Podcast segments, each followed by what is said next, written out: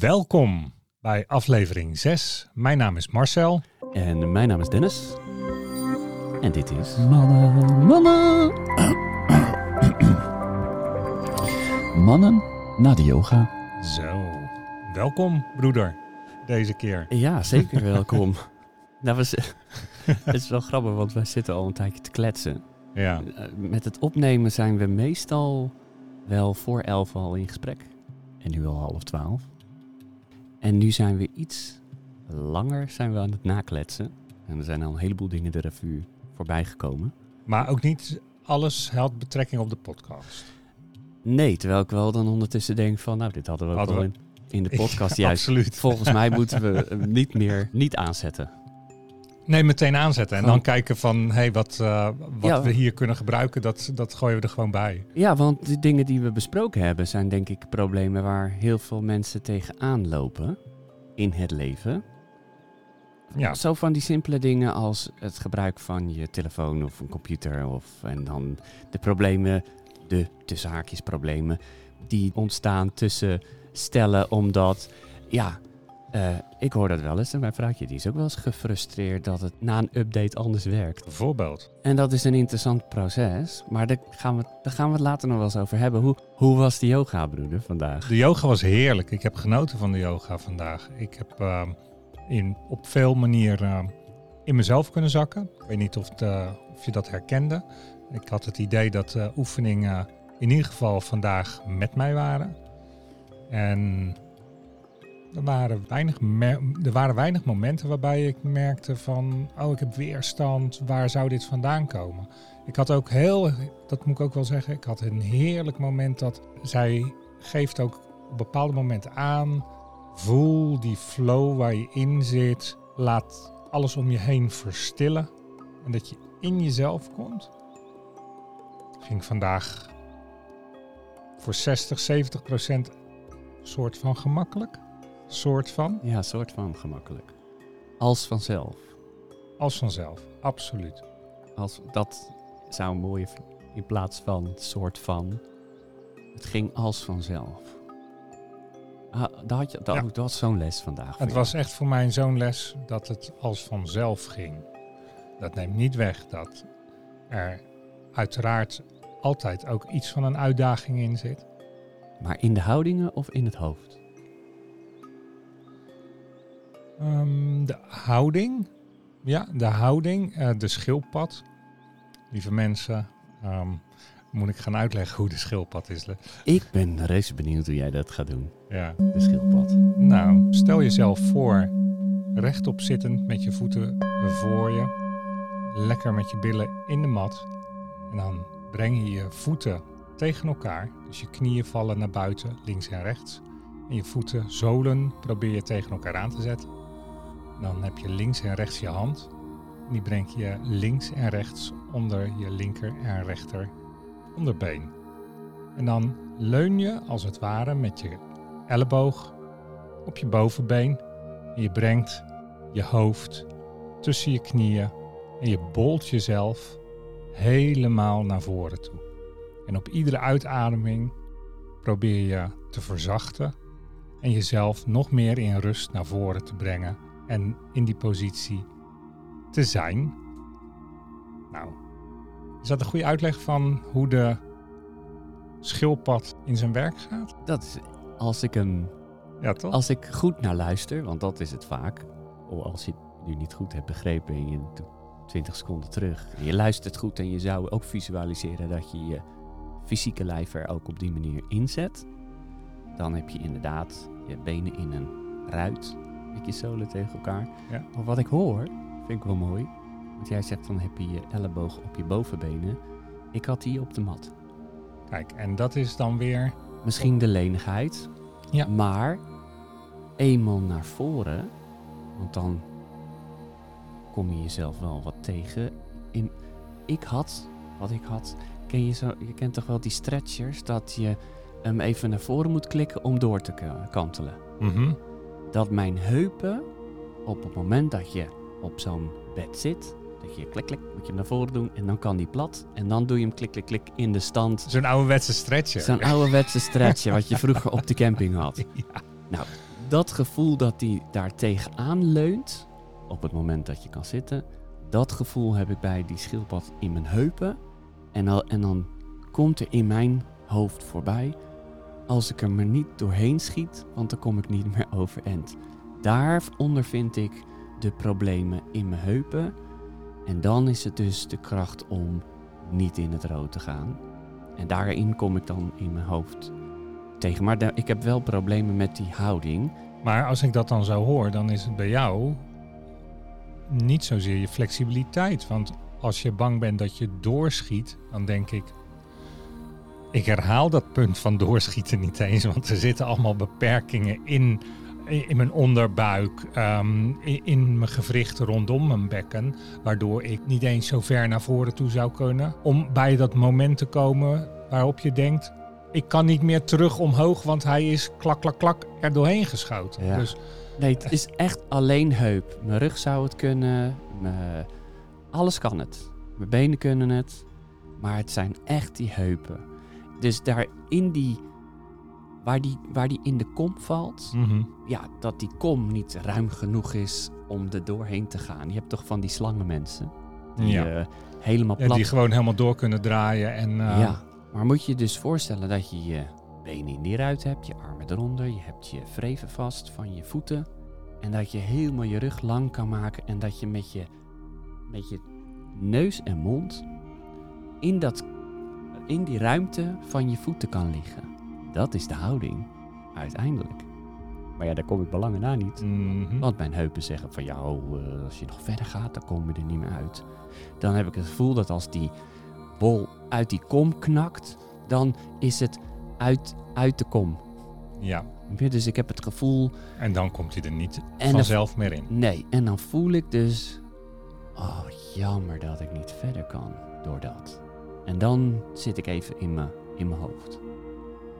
Heb jij dan ook dat je daarna wel met je gedachten daar naartoe kan gaan en dat er ruimte ontstaat op het moment dat, zoals zij het ook mooi zegt, je weer teruggaat naar je ademhaling. En dat je dan op die uitademing met het intrekken van die navel meer ruimte krijgt, waardoor je toch nog weer net iets verder komt? Of is er echt een, een, een fysieke beperking? Nee, wat ik merkte vandaag in de yoga is dat ik er kwamen veel dingen langs, veel gedachten in de afgelopen van wat ik de afgelopen week heb meegemaakt. Daar kwamen even gedachten voorbij, maar ondertussen ben ik heel erg geconcentreerd of bezig met wanneer je één houding doet.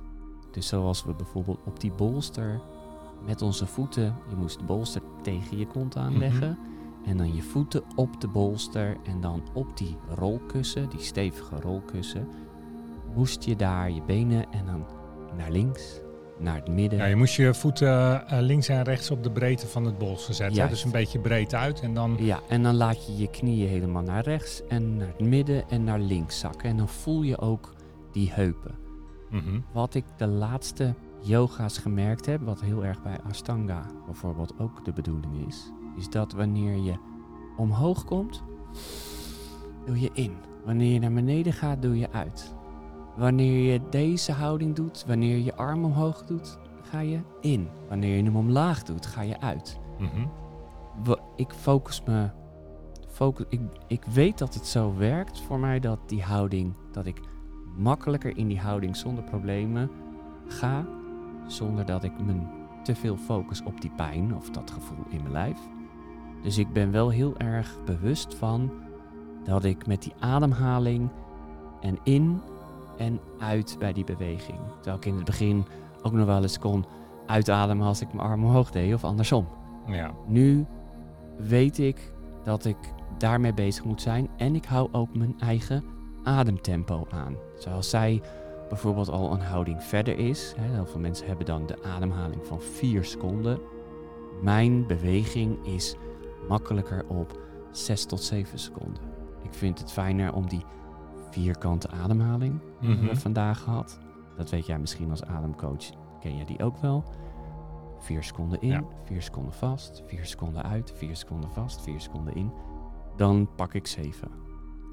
Terwijl zij dan... En de secondes ik denk dat dat iets is. Jij pakt er zeven, ik pak er zes, zij pakt er vier.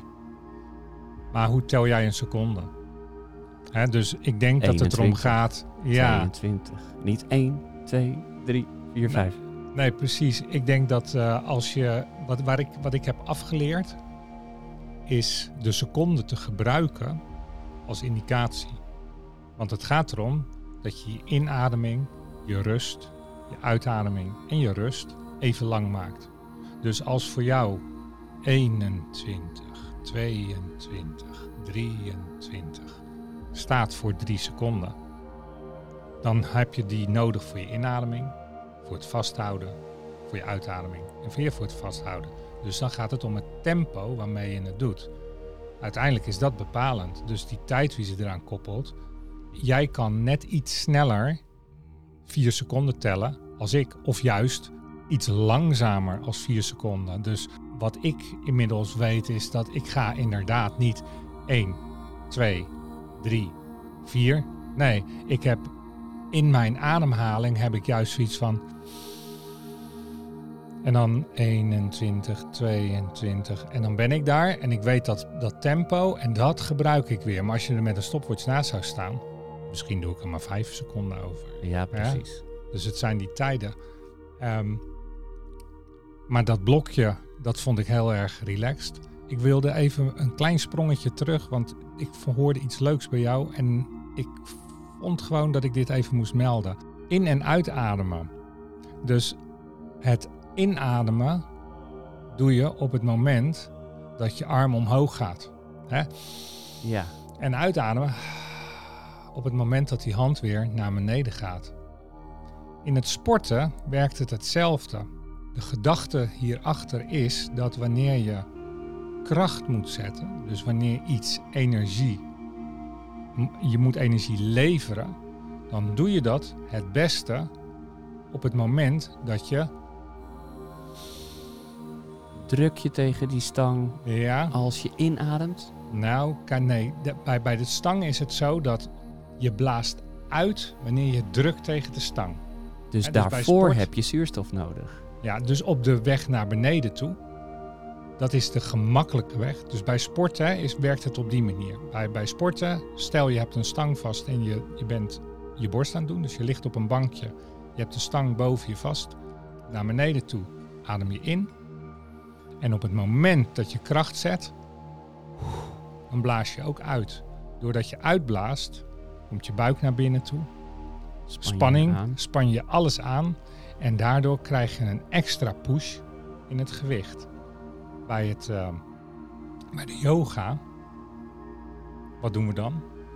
Nou, dan doe je dat inderdaad, de lichte bewegingen.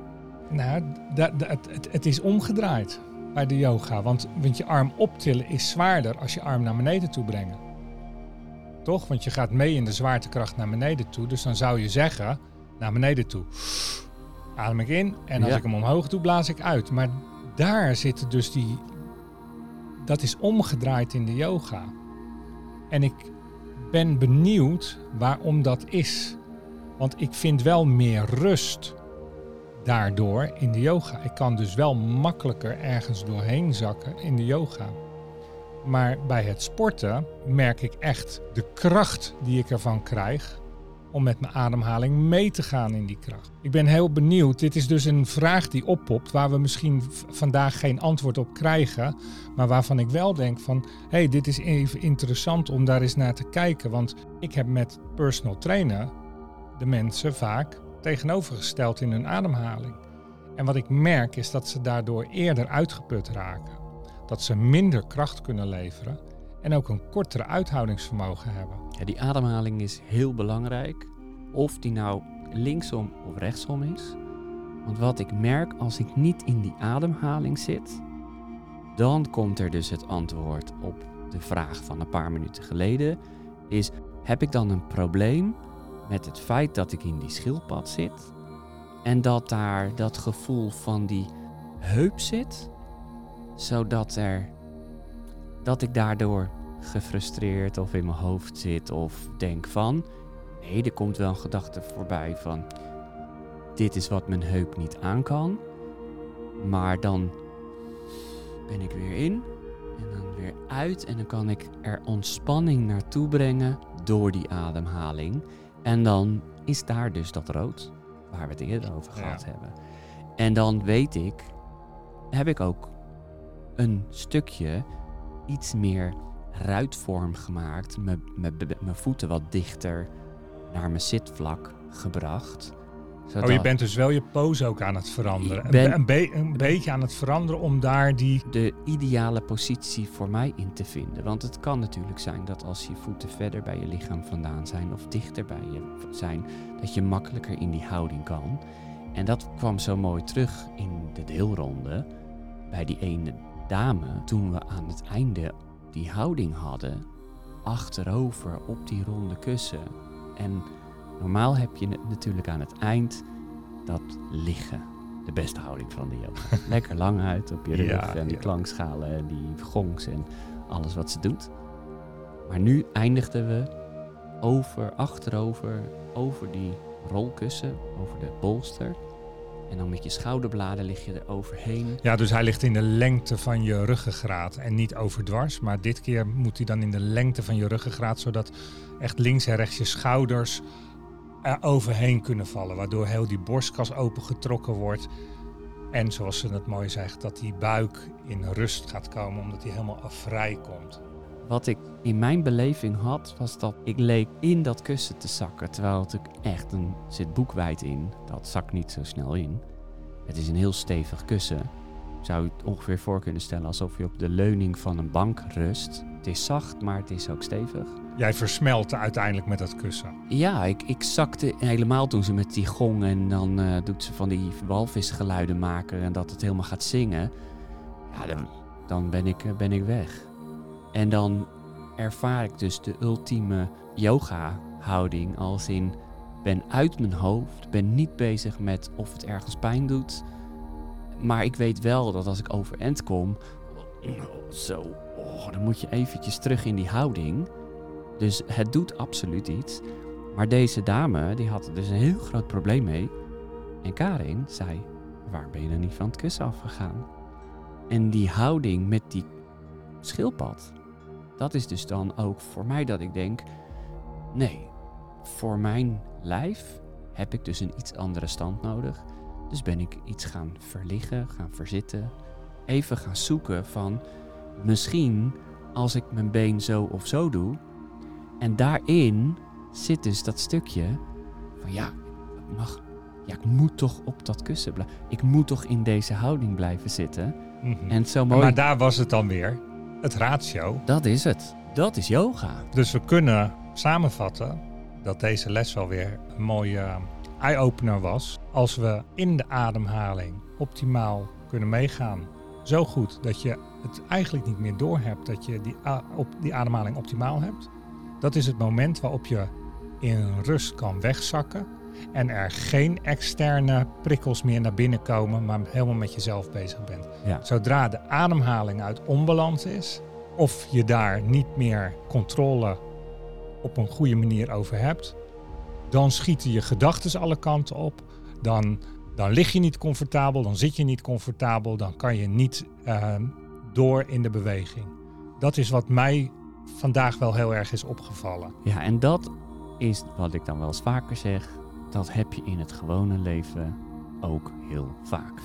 En daarin zit dus de herkenning van, wacht eens even, ah, hier mag ik eens even doorheen ademen.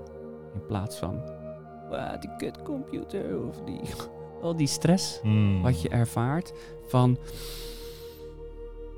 doe eerst eens even twee keer goed ademhalen voor, voordat je dus in de stress schiet. Want dat is wat er gebeurt tijdens die les. Die schiet dus in de stress. Lichte stress of een paniek van... Oh, als ik nu nog verder ga, dan knakt die uit de kom. Dat gebeurt natuurlijk niet zo snel. Er moet wel wat gebeuren. Maar het is zo'n grensgeval. En dan adem je. En dan zakt dat dus terug. En dan denk je van... Ja, of in het geval van die dame, dat mm, ze kreeg het met de ademhaling blijkbaar niet. Hè, dus ze bleef Ze kan meer er niet hangen in, in- ademhalen. Ja. Nee, dus ze bleef hangen van, oh, oh, mijn schouder doet zo'n pijn, mijn schouder doet zo'n pijn. Nou, ehm, Dan ben je En- dus met je hoofd daar bij die pijn. En inmiddels zit ze dus in code, code rood. Daar waar we het vorige week nog hadden van wanneer zit je nou in rood, wanneer zit je nou in oranje. Zou oranje geen rood kunnen worden? Ja. Eh, of is oranje, mm, nee, of is rood misschien nog oranje? Dan ben je zo met je gedachten bezig. Ik denk dat zij daar zat. Dat ze er helemaal niet over nagedacht heeft om die bolster weg te halen. Maar dat is dus juist, Ja, om te zeggen van nou, dit is gewoon niet mijn houding. ja, Het is het gewoon niet. nee. En dan moet je dus voor jezelf, in liefde voor jezelf, beslissen: ik ga anders liggen.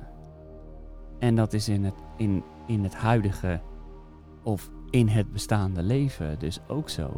Maar wat we vaak doen, is dat we onszelf, ja, dat, ook al is het een kutfeestje, we blijven er gewoon maar hangen. Mhm. En dan raak je nog meer gefrustreerd. Kun je dus nog meer. Ga je korter in je ademhaling. Dan ga je nog meer frustraties vinden. Dat is wat we in het, in het gewone leven doen. En doordat we dat in het gewone leven doen, raakt ons hele systeem nog meer uit balans. Terwijl we hebben al lang gevoeld dat dit niet goed is voor ons om te doen. Of dat dat niet de persoon is waar je mee om mag gaan. In die rust kun je daadwerkelijk de spanning laten wegvloeien. De spanning die gecreëerd wordt waardoor je verblind wordt. En als je die rust wel even pakt, kun je die laten wegvloeien. Een mooi moment was op het moment dat wij vanuit de schildpad terug mochten, voorzichtig uitrollen, plat op de mat gaan liggen. En dan voel je de span. Ik voelde de spanning enorm in mijn onderrug.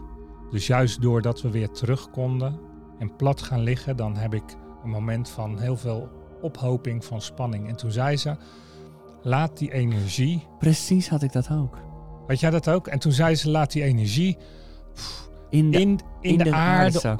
och, het mag geabsorbeerd worden heb door de aarde. gevisualiseerd ook. Het gebeurde op het moment Ja. dat ze het zei. En het was ook letterlijk dat alsof er een zwarte massa onderuit mijn rug de aarde introk. Oh, wauw. Dat En had het ik was weg.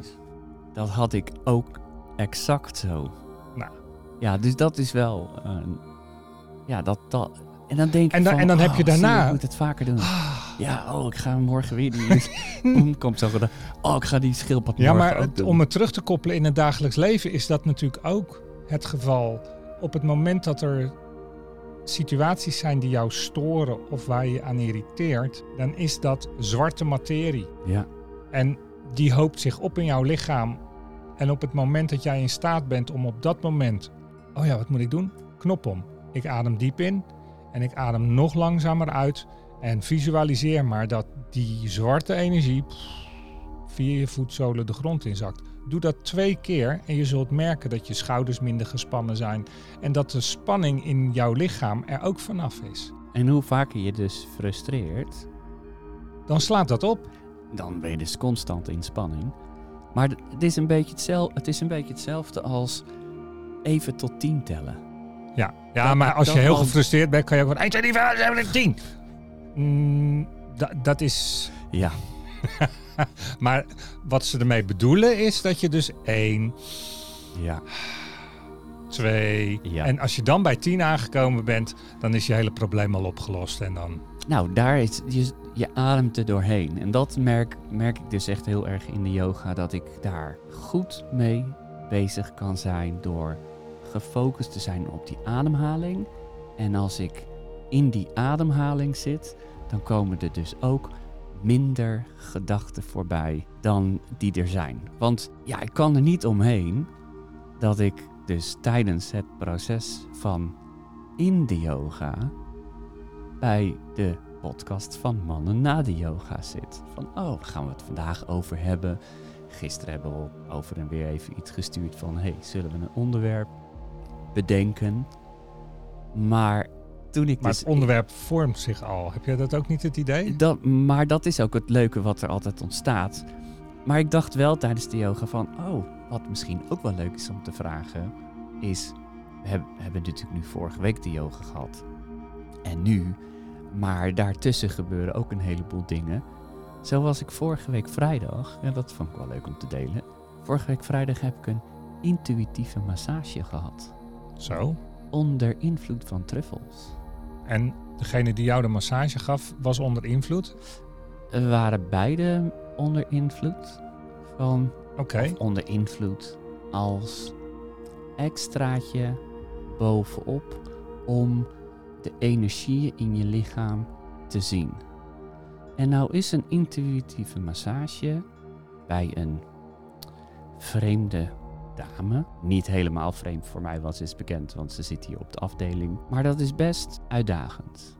In de zin van, je voelt een heleboel energie, seksuele energie is, zoals ik dat nu heb geleerd in de afgelopen tien jaar. Voor heel veel mannen is namelijk seksuele energie vaak een gefrustreerde energie. Mhm. Daarom hebben we ook zo belachelijk veel porno in de wereld. Wat super fout is in mijn ogen, want dat is het vertekende beeld van hoe we als man en vrouw, of man en man en vrouw en vrouw met elkaar om eh, moeten gaan.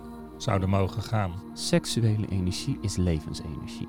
Ja. En die levensenergie is wat ik voel met wat ik de vorige... Volgens mij was dat de eerste aflevering heb ik toen verteld over wanneer je knetterverliefd bent. Dat gevoel. Mhm.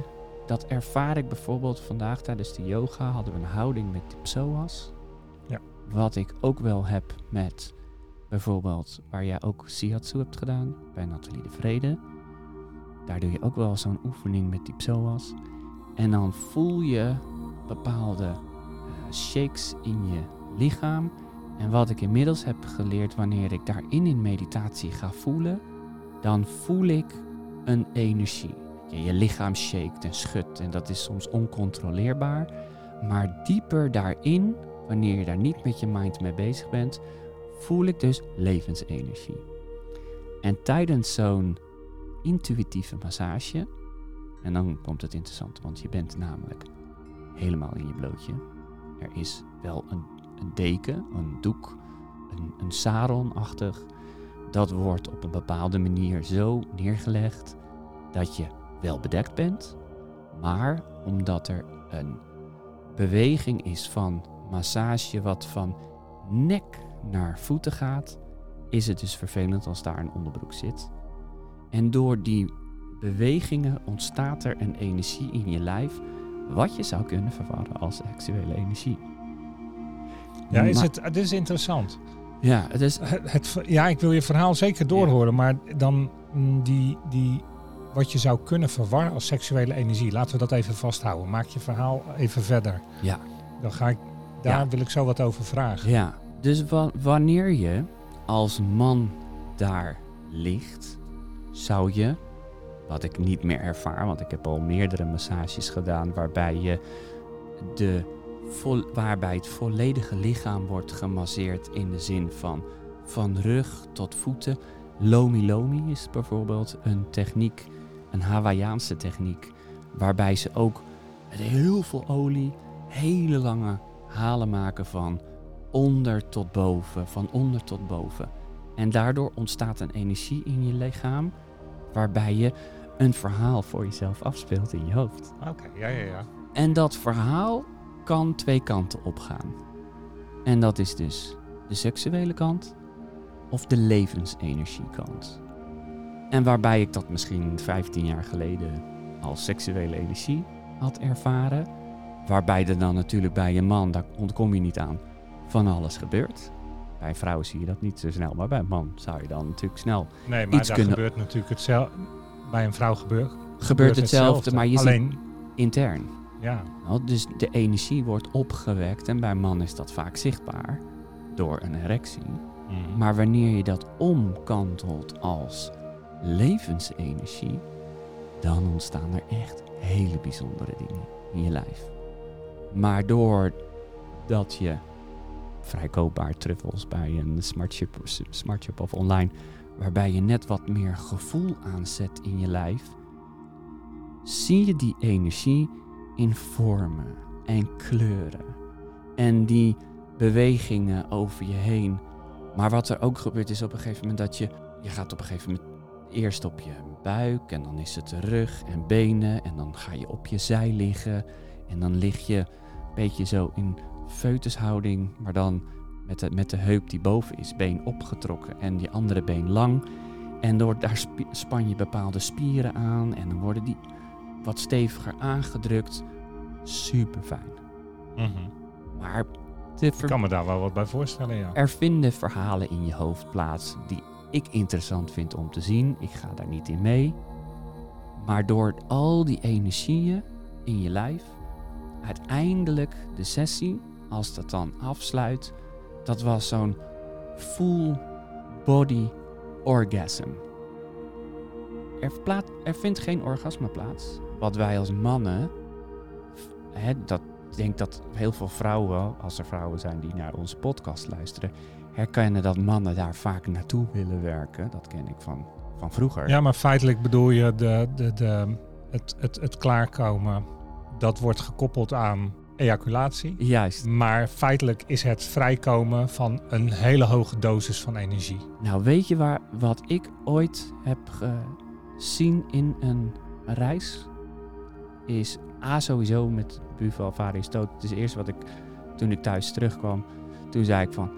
Ja, maar seks wordt hier op aarde gewoon echt op een hele vervelende of verkeerde manier verteld of geleerd. In andere landen is dat anders, hè? Maar in Nederland is er een frustratie bij heel veel mannen op het seksgebied. Mhm. Waarom je daar naartoe wilt, is omdat er in dat moment van die paar seconden is verlichting. Ervaar je verlichtings. Maar moet je eens voorstellen dat je dat een half uur hebt. Dat is zo'n full body orgasm. Dat is wanneer er tijdens een aanraking er chakra's worden geopend. En dat is waar jij nog wel eens in de eerste aflevering ja, chakras, heel rot. Wat zijn dat dan, chakra's? En dan- ja, je, kan, je kunt je chakra's openen. En nou, dan, eh, dat is, wordt dan vaak heel zweverig. Maar ik heb al meerdere keren ervaren in bepaalde eh, massages... waarbij je met je bewustzijn naar binnen gaat. Net als wat ik nu dus doe tijdens de yoga met ademhaling. En dat je dat, je dat bij jezelf houdt in plaats van dat de ander je het geeft. Want daardoor ontstaat er dus een bepaalde seksuele energie in plaats van levensenergie. En dan op een gegeven moment is het en op je eh, buik en dan op de zij en dan op je en dan zittend. En dan word je ook nog opgerekt over die dame heen helemaal. Net als dat je nu over die bolster lag. Mhm. En dan is er ook nog een massage. En dan op de andere kant. En dan ook nog op de rug. En dan zijn er dus ook op de buik en onder bij de buik, bij al die spieren die dus naar, naar het geslachtsdeel gaan. Daar zitten dus heel veel spanningen onder op. Mhm. En wanneer dat op een bepaalde manier aangeraakt wordt en je dus in die ontspanning kan zakken, want onze mind, die is dus ook bezig met, ja, dan moet niks gebeuren, want dat is helemaal niet, de, het is niet het doel van deze massa. En dan poef, dan is dat, herken ik dus door de yoga, komt weer zo'n gedachte. Mhm. Ja, want dat is het. dat is, het is ik een denk gedachte. namelijk dat dat het verschil, die gedachte maakt het verschil tussen levensenergie en seksuele energie. Juist, Het is de gedachte die bepaalt of het levensenergie is of seksuele energie. precies. Dat is wat ik wilde aanhalen met.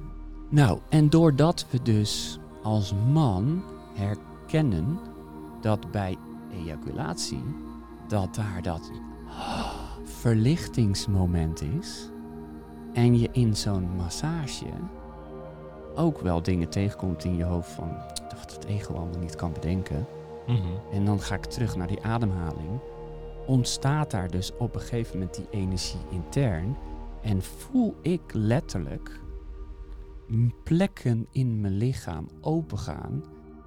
En dan ontstaat daar in helemaal met dan die truffel, maar dat kan ook al zonder.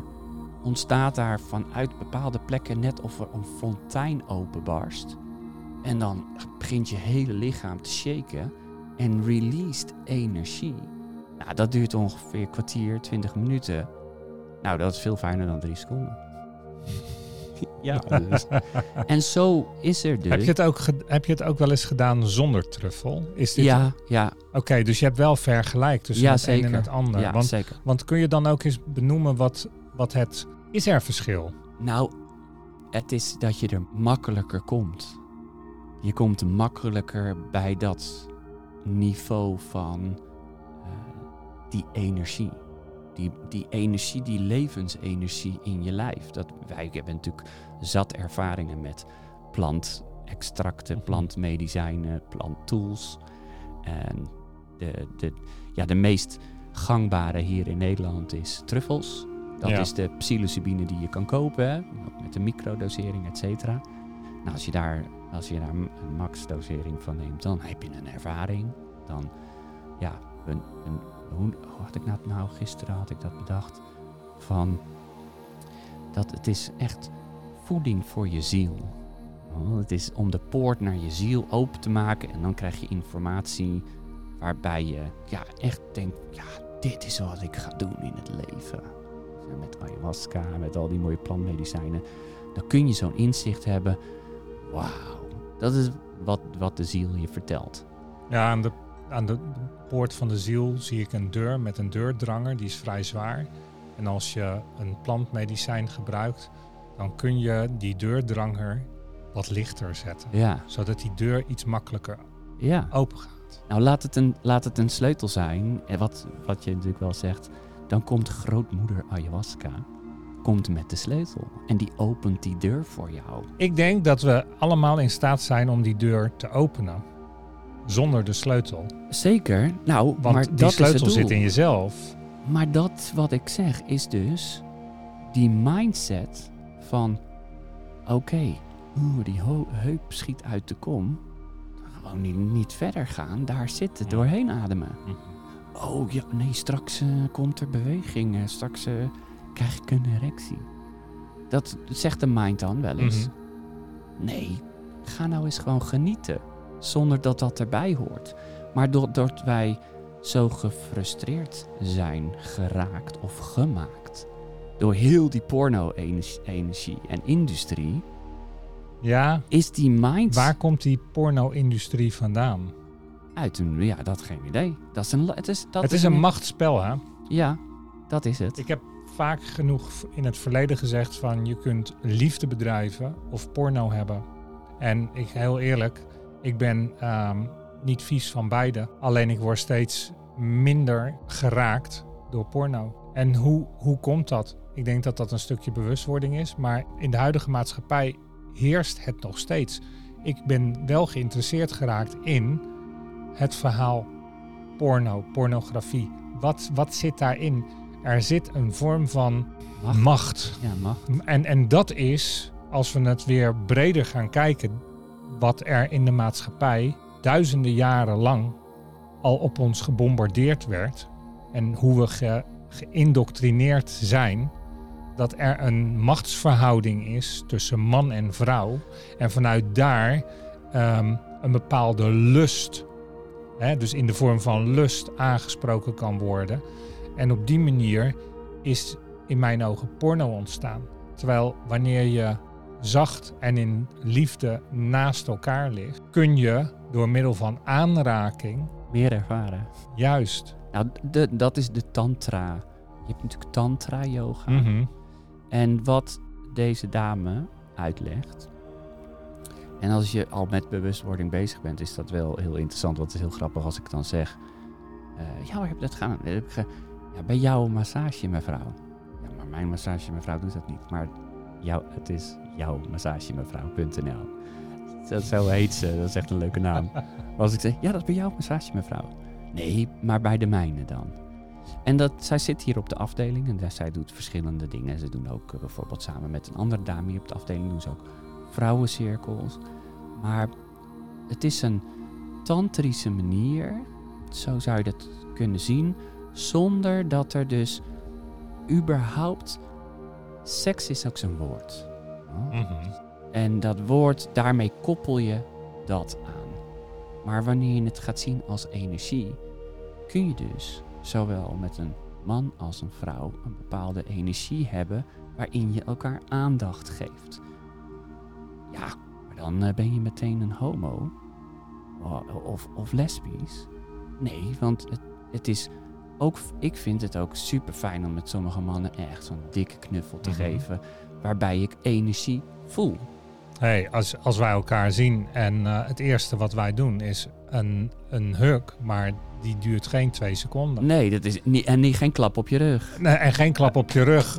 Nee, nee, nee, nee, nee, nee. Het is gewoon liefdevol omarmen en even in het moment de rust vinden om te va- van elkaar te voelen. Dat is wat er Even gebeurt. energie en dat is zelfs zo. En dat is altijd best lastig. Heel veel mensen knuffelen dan links, rechtsom. Maar als we onze linkerarm omhoog doen, dan ontstaat er een bepaalde energie. Omdat je hart net wat meer links zit. En dan maak je hart een kanteling. En dat schijnt dus meer energie op te wekken. En dan moet je dus ook nog eens een huk doen van 20 seconden. En dan ontstaat er Oxytocine. oxytocine. Oxytocine. Even het woord zoeken. Ja. En Het, eh, een, een Gel- gelukshormoontje. gelukshormoon. Maar dat gelukshormoon, dat ontstaat dus ook in een intuïtieve massage. Maar wat ik uit ervaring, het is een aanraking. Het is een, een hormoon wat voortvloeit uit aanraking. juist, en maar bij die aanraking komt geen seks. Nee, nee als, je, als je in een gevecht een klap voor je smoel krijgt, is er ook aan, aan, aanraking. Maar daar komt hij ook niet bij vrij. Nee, nee, maar begrijp je? Maar Ja. het is dus een, man, een... Er zijn natuurlijk gasten, die, die, daar krijg je weer adrenaline van.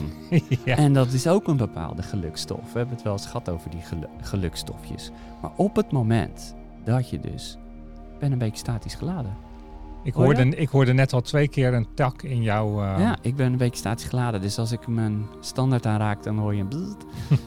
ik blijf lekker zo zitten. Maar die energie is heel Jij interessant. bent heel hoog Ja. je liefdesenergie. Misschien is dat het. maar wanneer je dus die energie gaat herkennen, dan kun je dat dus doorvoeren of die mind gaat herkennen. Want ik kan natuurlijk meegaan met die mind van, oh ja, dit is helemaal fantastisch. En dan eh, komen we straks op een punt dat het helemaal wegloopt. Maar ik laat die gedachten wegschieten. En die gedachten laat ik ook wegschieten in een houding in de yoga. Die gedachten laat ik ook wegschieten op het moment dat ik bij de Albert Heijn ben. Die staat van verlichting is dat je niet meer gestuurd wordt door het ego. En vanaf het moment dat je dus in aanraking komt met je trauma's, met je tekortkomingen en dat je daar wat aan wil doen en dus in die bewustzijnsontwikkeling gaat, ga je dat meer herkennen en ervaar je dus meer rust en besef je dus al sneller van even ademen op dat moment. Hmm. En zo zie ik alles is nou eenmaal connected met elkaar. Door ja, op die manier daarnaar te kijken. Absoluut een aanrader, ook hoor. Zo'n intuïtief. Nou, ik zou je eerlijk zeggen dat ik ben getriggerd door je verhaal. Ik realiseer me wel dat ik... Nou, ik zou het ook wel heel spannend vinden. Want hoe goed je ook alles vooraf kunt beredeneren. Maar je beschreef natuurlijk wel een, een, goed, noem het een beetje een angstbeeld.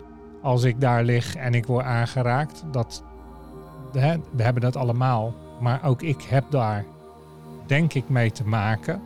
En hoe ga ik met die mind om wanneer dat moment komt dat ik denk, oh jee. Oh ja, nee, maar deze kant wil ik niet op hoor. Want oeh, eh, nu wordt het ehm, iets te heet onder mijn voeten. ja. Bij wijze van. Ik vind dat ook wel weer heel erg spannend. Ik, eh, Nou, hoe ga je die energie omkantelen naar binnen? Ja. nou ja, dat is dus het, eh, het ding. En dat is waar, als ik hier naar luister, wel kan denken: hmm, ja, ik zou dat wel eens willen ervaren. Ik zou, dat, ik, ga het, ik zou het niet uit de weg gaan. Maar het is niet dat wanneer we nu zo meteen de podcast afsluiten, dat ik mijn massage. eh, Nou, de jouwe. maar, maar dan naar de mijne. Maar, maar dat ik dan bel en dan zeg van nou, doe mij er ook maar zo een als bij Den Den. Ja. Nou Nee. ja, kijk, het is ook wel iets dat ik eh, natuurlijk toen ik eh, eenmaal thuis kwam, ook vertelde van nou, dat was best spannend. Dat was best wel interessant. Maar ik heb dit en dit ervaren en ik heb die levensenergie ervaren. En ja, je bent inderdaad even helemaal in je blootje. Maar ja, dat ben je bij de lo bij de- we hebben nog een andere Ja, het blootje verhaal, daar heb ik dan wat minder moeite mee, denk ik. heb ik ook geen moeite mee. Ja. Ja, We gaan ook naar een sauna toe en Ja, alleen daar zitten de mensen, als het goed is, niet. Ik zit niet zo vaak met nee. Je hebt geen... een ander. Je zit niet aan een ander, dus je hebt geen huidcontact. Nee, maar dat is dus hier wel het geval. Ja. Ja, Ja. En, maar die, het is het versmelten in elkaar, zodat je die energie kan ervaren. En ik kan die energie die je van binnen voelt, wat ik ook uitlegde over dat knetter verliefd zijn en dat dat als alles werkt. En dat is natuurlijk fantastisch wanneer dat met een partner is, waar je dan ook zoals dat in dit leven geleerd je hele leven bij bent en dat je die verliefdheid eh, ook mag ervaren eh, op allerlei vlakken. Er is wel eens een moment geweest dat wij hier een Kambo-ceremonie hadden. En staan allemaal mensen voor de deur, die komen binnen. En zo'n dame en die knuffel ik en, die, en dat haar wappert weg. En daarachter staat een dametje. En ik ervaarde instant verliefdheid Mhm. echt mijn hart alsof die buiten mezelf bonkte. En even koppelde mijn ego dat aan die dame. Er ontstond meteen een verhaal vanuit die ego, waar ik 15 jaar geleden waarschijnlijk helemaal van de leg van was. Want die zei, ja maar wat dan? Je hebt heel die kambo thuis, met strit, en je hondje, hoe dan? En ik zeg, ik stuur mijn ego meteen terug op hoek. Ik zeg, ja, maar wacht even. Dit is energie wat vanuit mij komt. En ik stond daar even te genieten van die levensenergie. En ik heb haar bedankt, meteen ter plekke, dat zij dat bij mij heeft opgewekt. Dus de ongemakkelijkheid. Zo, mijn ego zat meteen achter op de bank. Zo van kut. Mooi. Dit verhaaltje kan ik niet bij hem flikken. Mm. Ik heb haar bedankt. En het was een mooie dame. En ik heb haar nog vaker gezien hier bij de Cambo. En uiteindelijk heb ik ook gezien van ja, in de, ze, voor mijn gevoel was, was zij een zusje. Ja. Zij was een. Als, ik wat hoor ik? Hoor jij hem ook? Ja, ik hoor iets. Ja. En, en ik hoorde dus, al- of het, het was meer een zusje van in mijn leven. Mm. Ja, heel interessant. En, maar dit, dat zijn interessante dingen die in het ego gebeuren. Nou, ik denk uiteindelijk dat we kunnen vaststellen dat hoe ons ego ook ons af en toe van het pad af probeert te bonjouren, de meer we bewust worden, de meer we de verdieping ingaan, we dat soort situaties zien en daardoor onszelf in staat stellen die levensenergie meer door ons lichaam te kunnen laten stromen en daar de vruchten van plukken. Want dat is wat je gedaan hebt. Ja, Je bent niet verzand in het ego en eh, je gericht op de dame. In de zin van, hey, dit is eh, Oh, de de- volgende stap. dus een nieuwe liefde. ja, je nieuwe Ja. liefde. En eh hi, ik ben Dennis. Ja, ga je mee? Wat drinken. ja, Nee. dat was natuurlijk... Ik werd daardoor... Ik denk dat het komt doordat er buiten is iemand aan het gras maaien. Of het is natuurlijk voorjaar, dus gaan En het allemaal mooi Zo is het. En ik weet ook niet of, of de mensen het gaan horen. Maar We horen een- buiten horen we iemand, denk ik, hier de, alle, de, alle groene plantsoenen aan het eh, kn- opknappen. En wij horen een soort reflectie in de microfoon, wat dat we dat in ons, in ons eh, koptelefoon horen. Maar ik denk niet dat de mensen het horen. Maar dat en al ik... horen ze het wel, ook dat is dan weer het ego dat wij er iets van vinden. Ja, precies. Dus, lieve mensen, stoor je vooral niet aan het laatste verhaaltje waar we het over hadden. Nee, nee, nee. maar, wel, maar dit is dus precies ook wat, wat we aan het onderzoeken zijn en waar we mee bezig zijn. Dat we, nu zijn we in een podcast, maar ondertussen zijn we bezig met wat er buiten gebeurt. Dus die woep, meteen dat stemmetje weer trek Zo je van- ergens vanaf. Ja, zo van, hé, hey, laat hem lekker eh, het gras maaien daar, of eh, de heg doen, of het eh, in ieder geval opknappen. En wij zijn hier om dat te ontdekken en ook proberen om tools te geven van, hé, hey, hoe ga je daar nou mee aan de slag? En ik merk dus door de yoga, en niet alleen de yoga, maar ook al die andere plantmedicijnen, truffels, paddenstoelen, wat het dan ook is, dat ik daar dus dat beter herken en daar meer in rust in kan zijn. Ja. Ja. Ik- Nu weet ik zeker dat hij het is, want als hij stopt is het niet. Ja. Ik had hetzelfde gedachte. Ja. Hey, ik, ehm, ja. ik vind het een, eh, een mooie ontwikkeling weer voor deze podcast. Ja, Ja. ja. en, en, en dat is nu. Kijk, sowieso is het voor het lichaam nodig om af en toe naar een überhaupt een massage te gaan. Het lichaam heeft aan, mee eens. aanraking nodig. Dat is ook waarom we graag met een partner zijn. Je hebt af en toe aanraking nodig. En in het drukke bestaan van eenmaal het leven komt dat soms wel eens, schiet dat tekort. En dat kan dus door als je één keer in zoveel tijd naar een massage gaat. Ja, ik eh, ben eh, meestal zo één of twee keer per week überhaupt naar een massage. Dat zeker. Vaak eh, één keer per twee weken. Dus een vaste prik dat ik een massage neem. Ja, ik heb hem één keer in de maand sowieso. ja. Dat is voor mij, dat, ik vind het heel belangrijk. En ik heb hem, ik heb met reizen, ben in de jonge jaren geregeld naar Azië geweest. Daar was het voor mij eh, iedere dag, ja. iedere dag een massage. Dat ken je zelf ook. En iedere keer weer, als ik dan terugkwam thuis, had ik zoiets van, nou, dat ga ik, dat ga ik, dat ga ik doen. Dat ga ik volhouden. Maar uiteindelijk moet ik heel eerlijk bekennen, dan verloopt dat weer en toch ga je het missen. Toch ga je het missen. En niet alleen in de aanraking, maar ook in de souplesse, de bewegelijkheid van het lichaam. Het, onze vezels hebben er ook behoefte aan. Dus ik kan het iedereen aanraden om gun jezelf in ieder geval één keer in de maand een massage. Ja, dat is, echt, dat is echt fijn voor het lijf. Ja. En daarnaast heb ik dus ontdekt in deze vormen van massage dat daar ja, bijzondere dingen ontstaan in je lijf. En ook het conflict in jezelf. Maar ja, dat, dat is wat we al eerder hebben gezegd. Op het moment dat je nog niet in conflict bent met jezelf, dan kom je dus jezelf eh, nog niet tegen om ook deze podcast te luisteren. Wat vind je ervan, broeder? Ehm, nou ja, wat ik al zei, ik vind het weer een eh, mooie ontwikkeling. Hoe, we de, nou, het, hoe de onderwerpen aan ons voorbij zijn gegaan, deze podcast. Ik ehm, mm, ben heel benieuwd wat we. Ehm, je weet, volgende week hebben we geen yoga. Hebben we geen yoga? Nou, dat ga ik zelf doen. Ik eh, denk dat ik dat volgende week ook zelf even ga doen. Want dan hebben, we daar, dan hebben wij weer contact. Ja, ik ga wel iets online zoeken en dan stuur ik jou dat door. Oké, dus dan gaan we dat samen even gaan we die les Nou, dat, allebei. dat lijkt mij een heel goed plan. Of we spreken af dat we hem samen gaan doen. Of ik ga vragen aan Nathalie de Vrede of ze een Do-in yoga wilt geven. Want dat is een vorm. Dat is ook wel interessant. Oh, Misschien is dat wel leuk. Ja. Nou, mooi. 55, 55 zag ik. Maar mooi, mooi afsluiten. We zijn een keertje voor een uur, broeder. Ik vond het eh, wel een interessant gesprek. absoluut. Leuk dat het ontstond, want ik, kwa- dat kwam dus voorbij dat ik dat met jou wilde delen. Ja, zeker. En, dat, eh, en daar is een mooi gesprek uit ontstaan.